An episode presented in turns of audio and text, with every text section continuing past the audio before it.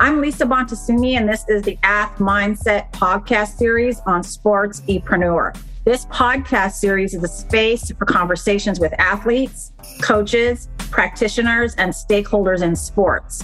And it's where those individuals share their perspectives, experiences, and thoughts on mental health in sports. Eric Kasimov of Sports Epreneur is generously hosting the Ath Mindset podcast series on his platform as he deeply believes that these conversations are essential and deserve to be prioritized.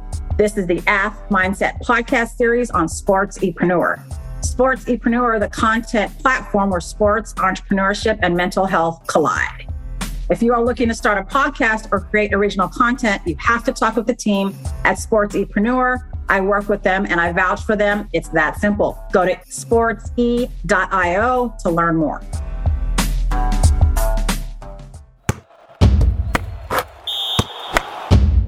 I get the opportunity to talk to Dr. Amber Cargill, the director of player wellness at the NFL's Players Association. And you've been in this position for two years. And I'm proud to be listed on the clinician directory and looking forward to ongoing collaboration with you and service with the players.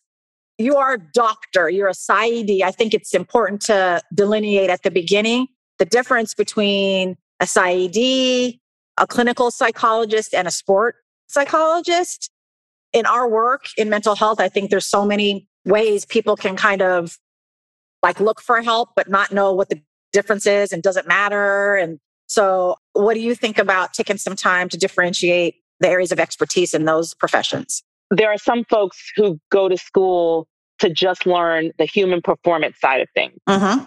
And those folks then call themselves sports psychologists or mental performance coaches, whatever you want to call it and they don't have any training in the mental health side of things.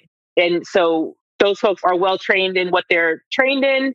And what we know to be true is that performance issues don't create themselves out of a vacuum within a person. They are oftentimes tied to other concerns that may be unrelated to sport and kind of seep their way into their performance or they're just other mental health concerns, right? Like there's anxiety that shows up all over the place and it also shows up on the field, right? And so I think as folks are thinking about who to work with, I would want people to be thoughtful about is the person that you're working with, can they handle any issue that comes to me or that, or that I present with? And if the answer is yes, well, then go forth. If the answer is, well, you know, if it really starts to lean into mental health, mental health concern, I don't do therapy, I'd have to refer you somewhere else. You can make that choice to still work with that person. I just want you to be an informed consumer around that. And that some folks just don't have the training to work with mental health concern. Absolutely. I think people who are seeking the service, there's so many letters and terminologies and names of folks that do certain things like to be able to have this piece of our talk to like delineate the difference between these two the clinician and the performance consultant kind of thing, lowercase, mm-hmm. is important. I mean, I even just I got interviewed for this article, and when she posted, she said sports psychologist Lisa Bonta Sumii, and I was like, oh shoot, I got to correct that because I'm not a sports psychologist. I'm a licensed clinical social worker who's also pursuing the certified mental performance certification because I want to do both. I want to be able to equip myself to meet the performance needs and the clinical needs that my athletes might come to me with. So thank you for that. I think it's so important. So, so important. So, what led you to this work with athletes and then eventually to this position at the NFLPA? Yeah. So, as with anything in the mental health space, it all goes back to your family of origin, right? And so, I was always kind of around my brother. He played basketball in college, and we have a significant age difference. So, I idolized my older brother and just really always had a big interest in sports. I played as being younger, and it just it was always something that it was just a part of our being, right? Like it was just sports and athletics was just what we did as a family. I figured out I wanted to be a psychologist sometime in high school. So went off to college to kind of pursue that. And then somehow I don't even remember how I figured out that those two worlds could collide in a way that was called sports psychology. And so I was like, oh, okay, this is kind of cool. So I took the class and was sold on the concept. But then, you know, student loan debt and wanting to be practical with with career choices kind of kicked in and was like, well, you know, you may as well pursue your doctorate in psychology. That's the safest route and path to doing the work that you want to do. The sports psychology thing is probably a pipe dream. Just let it go. Well, it turns out that the sports psychologist for the Cleveland Indians was on faculty at Rutgers University. And so I was able to sort of pivot back to that passion I found in college and I'm very happy that that I did because I think that part of what my identity as a psychologist was pretty much from the outset was really understanding multicultural and minority mental health and was able to sort of take that and put that together with my passion for sports and so my dissertation was on race and success factors in division one black male athletes and just really wanting to look at it was an exploratory study qualitative wanting to look at like what do black male athletes attribute to their success, right? Like how and what ways does their racial identity play into that, if any? And it was interesting because, you know, you find that what racial identity looks like is different across one sport, but certainly when you start getting into different sports where black men show up, it's interesting how it comes out and, you know, and the ways in which identifying with someone and identifying with their identities as black men was important to them and, and sort of help contribute to their success. So anyway, that was a, an aside, but you know, I was able to sort of put those two worlds together in a way that I think when you see me now as a director of player wellness for the NFLPA, it's like, well, yeah, that all started back then when I was doing my dissertation and really kind of making sure these two worlds came together. Because as you know, the NFL is majority black men. And I think that I'm still very much passionate about that work and really sort of being strategic in how we ensure that players and athletes in general are able to make sure their mental health needs are met. And I think from from the position I'm in now, I really get to have some input and say in what that looks like. So it's a cool job. I'm sure. I mean, it sounds like it, and it sounds like you're the perfect person for it. I think that you're not the only one who I've talked to about like where you have sort of a vision or idea about how you want to be in your field. And then there's something that's like, like, no, I don't think I can do that. But then lo and behold, someone or something is presented to you. I'm like, wait a minute, that's the opportunity I think I've been waiting for, didn't think I needed, but is here. And so I think that's super inspiring and super cool because people might not even be in place to see it or recognize it and then thus not take the opportunity. But it was right there and it was for you. So, you know, that's a really cool story, really cool story. Give us a day in what the director of the NFLPA does. Give us a day. Who do you talk to? What kind of meetings do you have? Like, what, what decisions are you making on policy level or programmatic level? I think that'd be interesting for people to hear. Do you want a good day or a bad day? great. You know what? Whatever day you want to share, we will all love to hear. We'll start with a good day. Okay. On a good day, all my meetings are set and nothing sort of comes out of left field that I have to pivot to. It's interesting. My job is, I don't want to say split down the middle because it doesn't work like that. Just your time can't get divided up like that. But in terms of responsibilities, there is the programmatic, player facing side of things where you're sort of making sure that players have resources and procuring those resources and all that goes into that. There is the league facing side, right? So being at the PA, we're the union and dealing with management, which is NFL.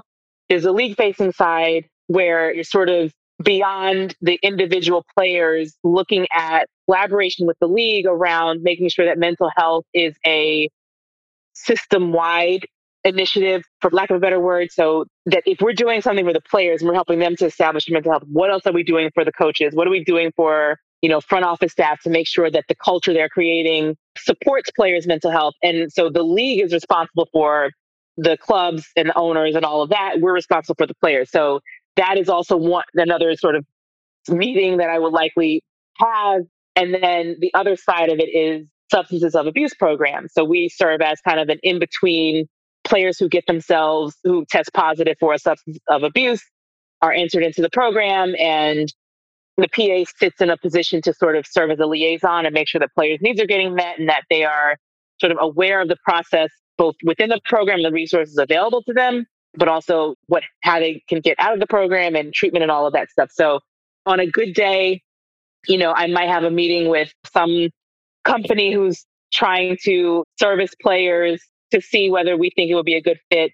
I also may have a meeting with our, you know, we have wellness ambassadors. That's a group of players who are focused on or have passion about mental health and wellness. And so we might have a chat with them about something that we're working on. I may have a meeting with the league to just sort of, I guess, continue our ongoing discussions around mental health and the initiatives that we have going on. And then the best part of my day is really, like I said, getting to talk to players and being sort of support for them when they reach out for help, depending, you know, if they're in Green Bay or if they're, you know, in Detroit, making sure I'm connecting them with whoever they need to connect with, but also just connecting with them on a human level and making sure that, you know, they see me and the PA as their union, which we are. And so we are there to support them 100%.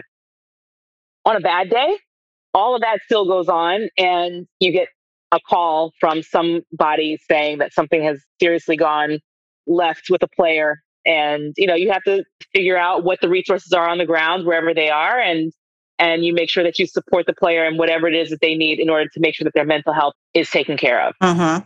i think the biggest thing i'm getting out of that and i think our listeners would really have benefit in delineating is the nfl is not the same as the nflpa two different entities, right? Yep. Two different governing bodies, two different ways of functioning, and two different priorities.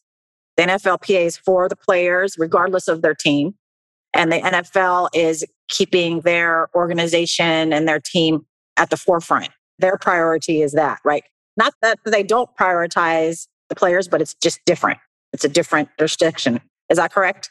Absolutely. I think the other distinction so, folks in my building would say the union represents the players, the NFL represents the 32 billionaires, right?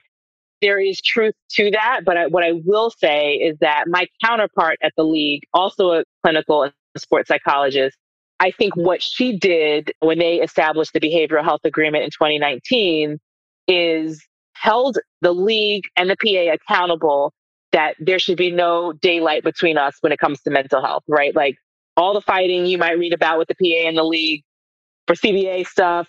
Read into it what you want to read into it. And there may be some truth to it. There may not be some truth to it. But what we want to establish is that in terms of the mental health space, she and I are on the same page. And that, for the most part, is, is 100% true. We agree that players' mental health is at the forefront of, of our priorities. And the ways that we can do that are to ensure that the people around our players are also taken care of and also have a priority of their own mental health they make their own mental health a priority as well. So, yeah, because the players don't exist in a silo, right? They're part of a system of coaches, organizations, trainers, all of that, owners, they all impact each other. And so I think that's a very encompassing, thorough way to approach it. but okay, there's ways that the player can take care of themselves and get support and education, but that everyone around them also has to. I think that's super important. I mean, you spoke really openly and clearly about like it's important for you, for the players to have folks who service them and work with them to reflect them. That the majority of the players in the NFL are Black men.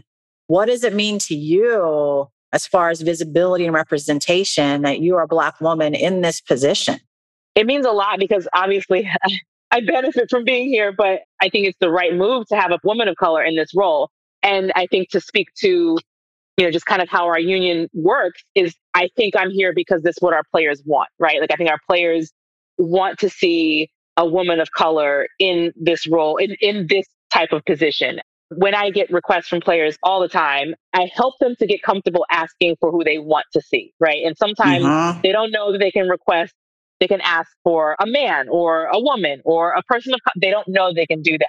And I appreciate when they do realize they can do that and that they do then pursue seeking the treatment because they have at least limited or lowered one barrier for themselves in terms of who they are sitting across from or who they're sitting on screen with and to meet with. And so it means a lot personally.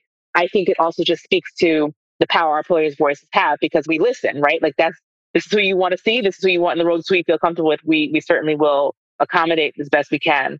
And I think what it also allows players to do is it provides the space for our identity factors to be okay to talk about. And I think 2020 certainly added a lot of fuel to this fire.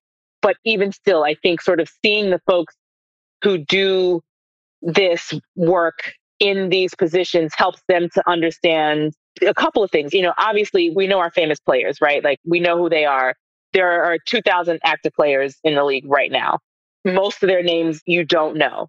Many of them play in the league a couple years and then they come out of the league and have to figure out something else for themselves. So it's been on more than one occasion I've had a player approach me and say, I want to be a team clinician one day. Can we talk through what that might look like and how I might go about that? And I think seeing me and seeing what I represent as a Black woman in this position helps them to feel like it's something that they can also do and it's attainable to them too. I hope that makes sense.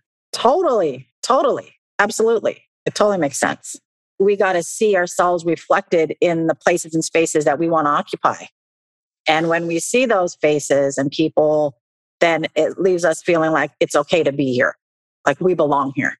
Absolutely. So it absolutely makes sense. I mean, you spoke of some of the famous players right now who have spoken out about mental health in their personal lives. We have Dak Prescott, the quarterback for the Cowboys, whose brother died of suicide, died by suicide. That languaging is important. That's new in the upcoming mental health awareness culture shift. We don't say committed suicide anymore because it puts it as if it's a total choice with no other parameters in play.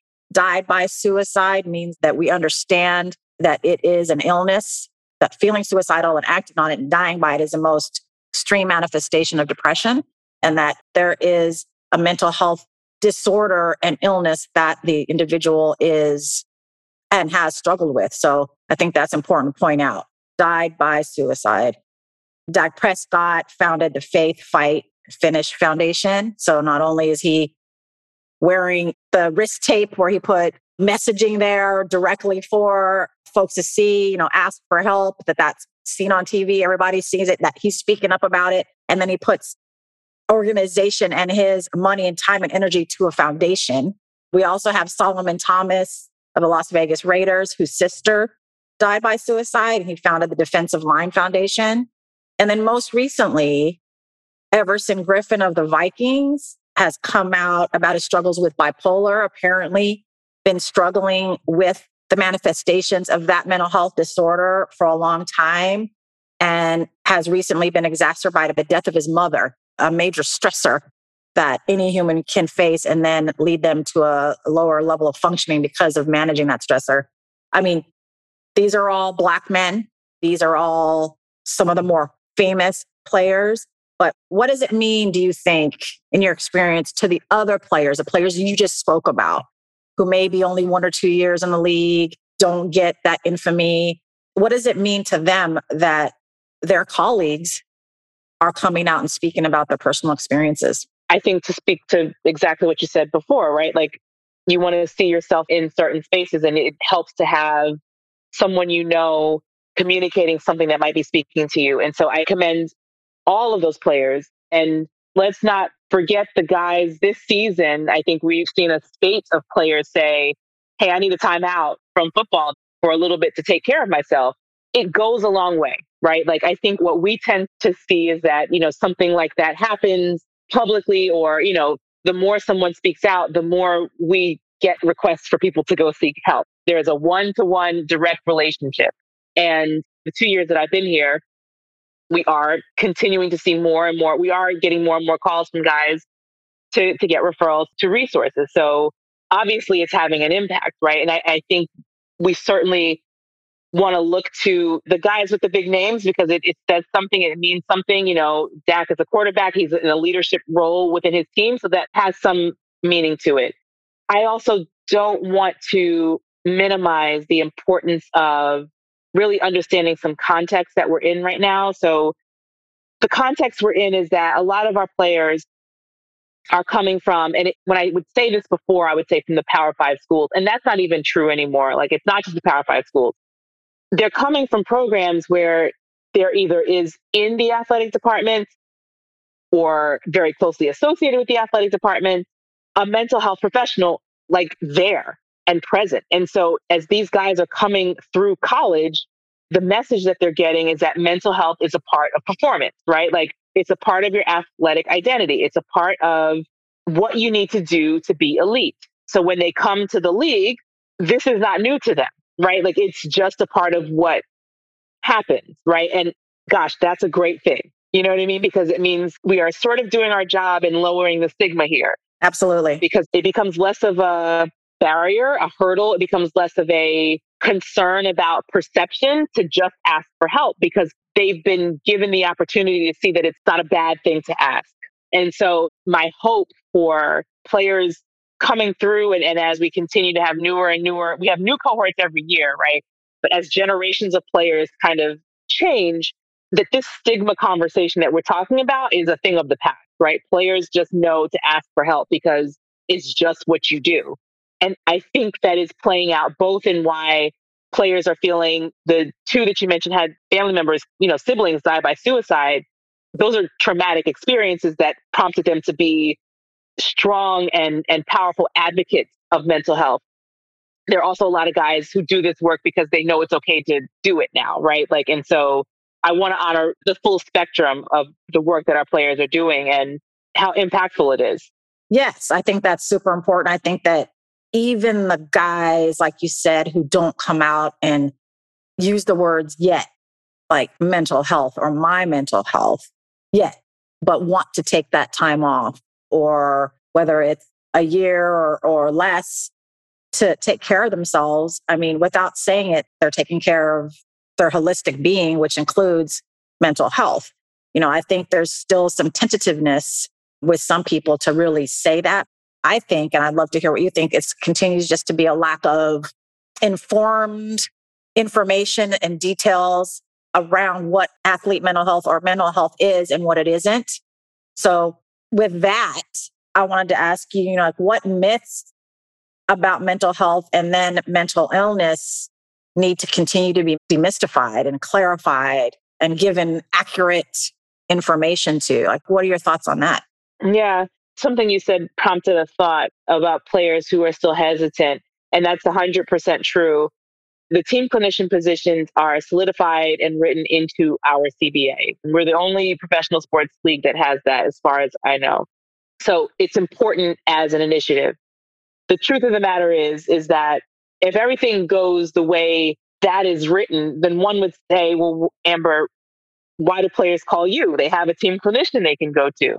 And the fact of the matter is, is that part of hesitancy is while they may be coming through a generation or coming through athletic departments that is okay with mental health, their coaches and their GMs may not be. Mm-hmm. Mm-hmm. So their hesitance is healthy hesitance.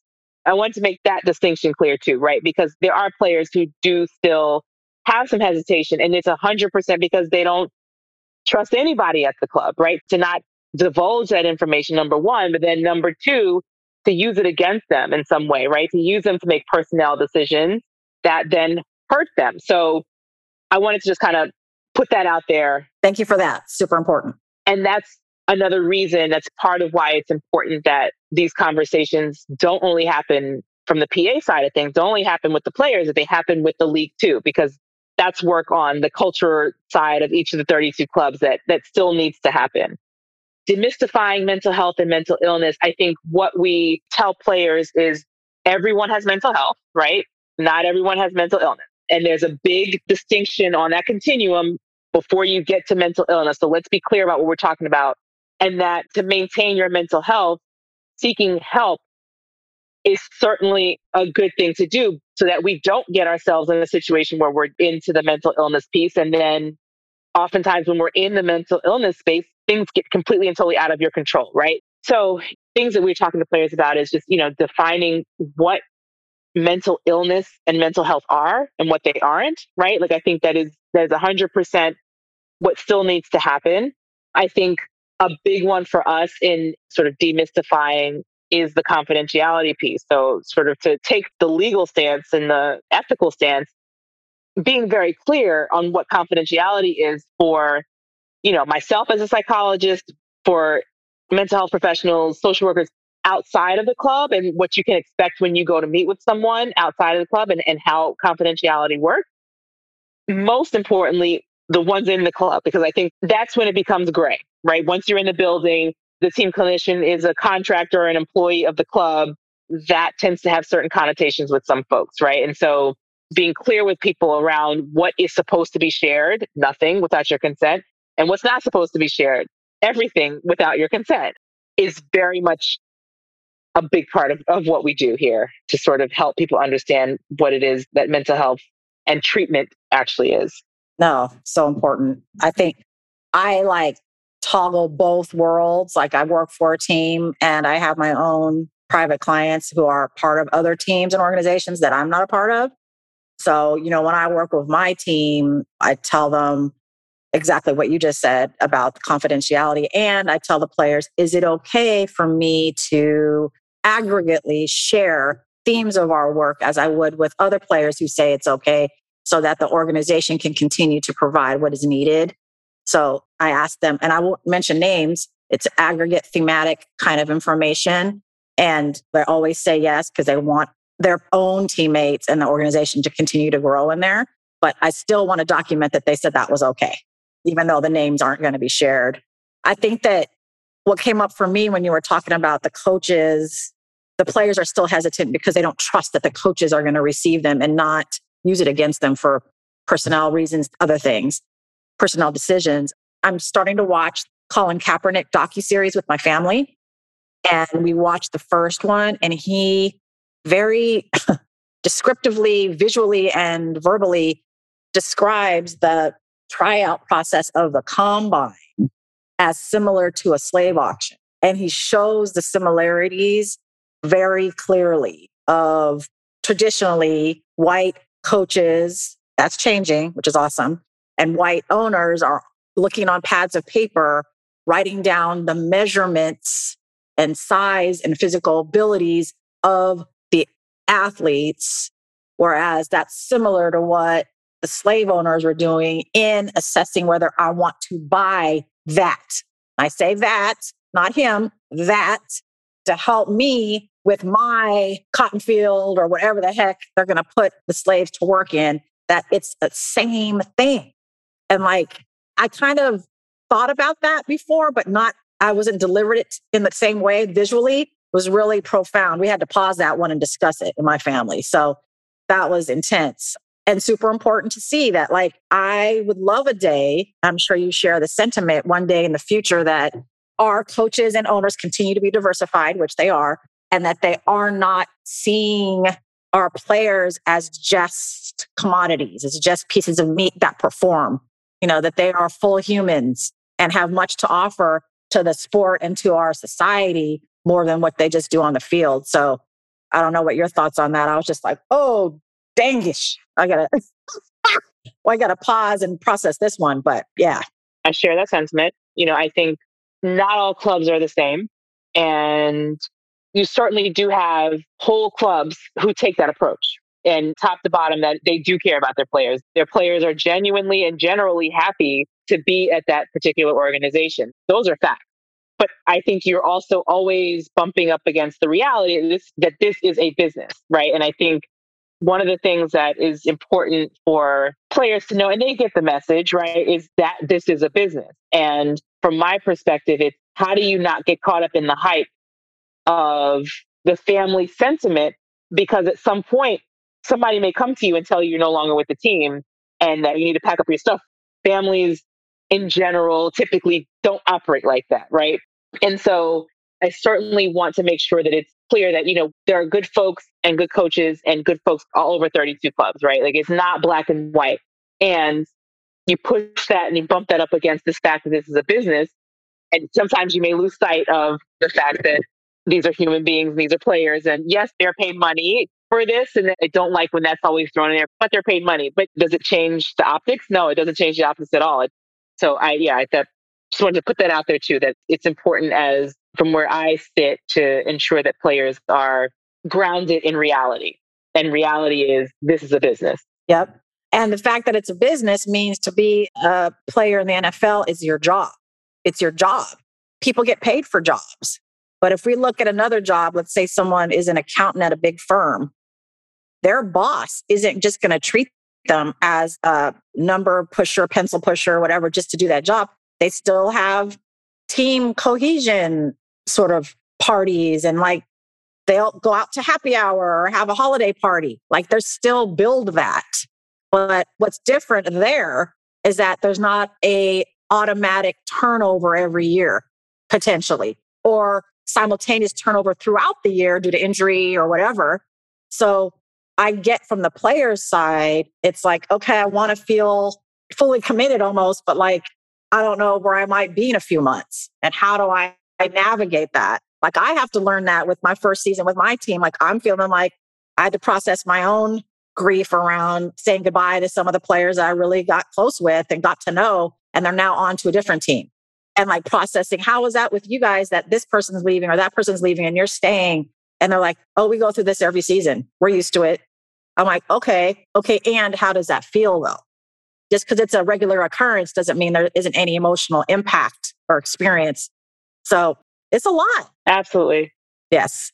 Thank you for your time. I've been asking you all kinds of questions. I've appreciated all the thought that you've taken into your answers. Is there anything that you want to make sure you share or that you say that you haven't had a chance yet from your position and your opportunity here? I don't think so.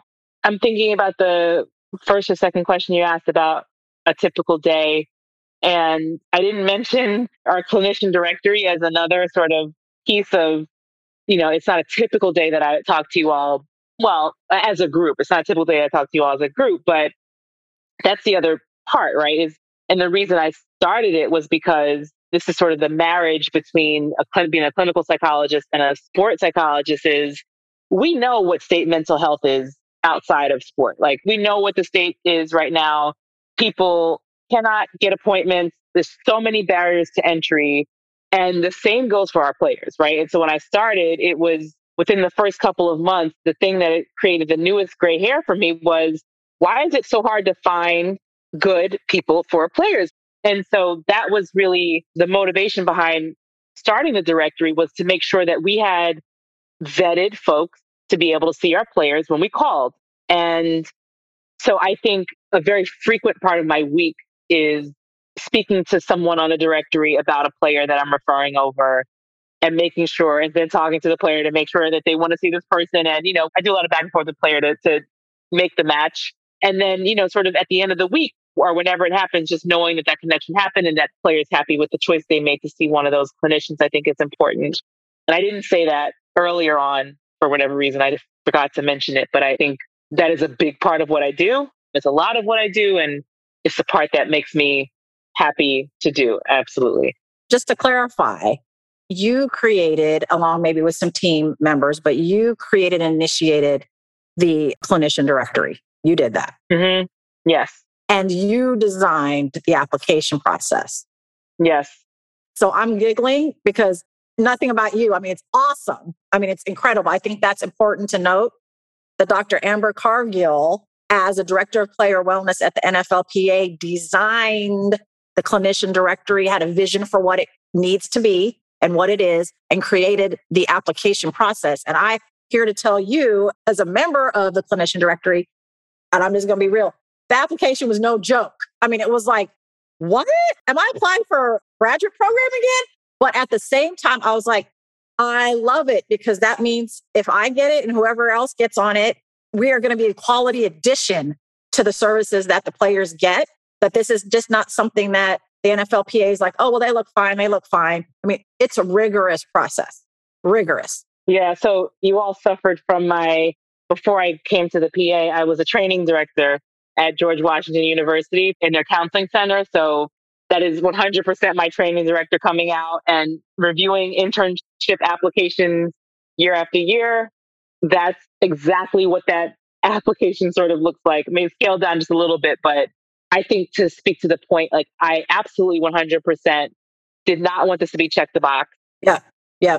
In my first sort of big task at the PA was this big project was this. I did not want to screw it up and did not want to sort of come back with a pool of people and I couldn't look at them and say like, oh, I remember that they wrote this in their application, or unless they completely lied on this application, like I know this person has some sound training in, you know, I think the, the big area is obviously crisis for us and just good therapy skills. But I think what people resonate with a lot is the fact that we ask about and ask people to speak to very clearly their experience in multicultural competence and diversity, because that's what our players want and need. And so sorry for that rigorous application process, but also not sorry. No, exactly. That's okay. You're not sorry. It's fine. And I'm proud to get through it and to be chosen to serve the athletes. I think when we did the orientation that you ran, I was so happy for so many reasons, personally and professionally, that all the faces I saw were brown and black people, except for maybe one or two. And that one of those persons was a former professional athlete.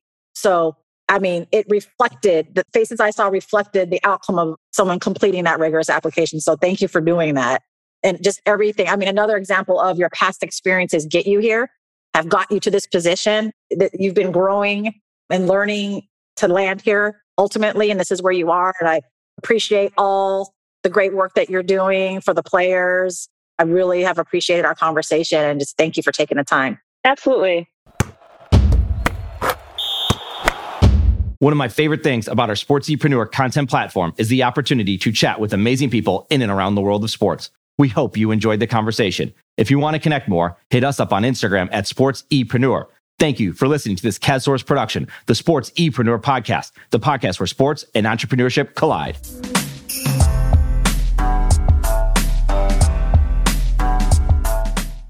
Sportsepreneur is a content platform, a collaborative team, and a marketing brand that is all about showcasing leaders and difference makers in and around the world of sports. While we create our own content, we also create content with you. This includes collaborative content and exclusive content for your brand. Think podcasts, blogs, social media, and overall content strategy. Our sports content marketing team is specifically niche for those in the sports industry. That includes sports businesses, athletes, managers, coaches, trainers, entrepreneurs, and business leaders in the sports market. The bottom line is we want to help with your sports related brand, your content marketing, and your story. Connect with us on Instagram at sportsepreneur or find us online at sportsepreneur.com. Sportsepreneur, the content platform where sports and entrepreneurship collide.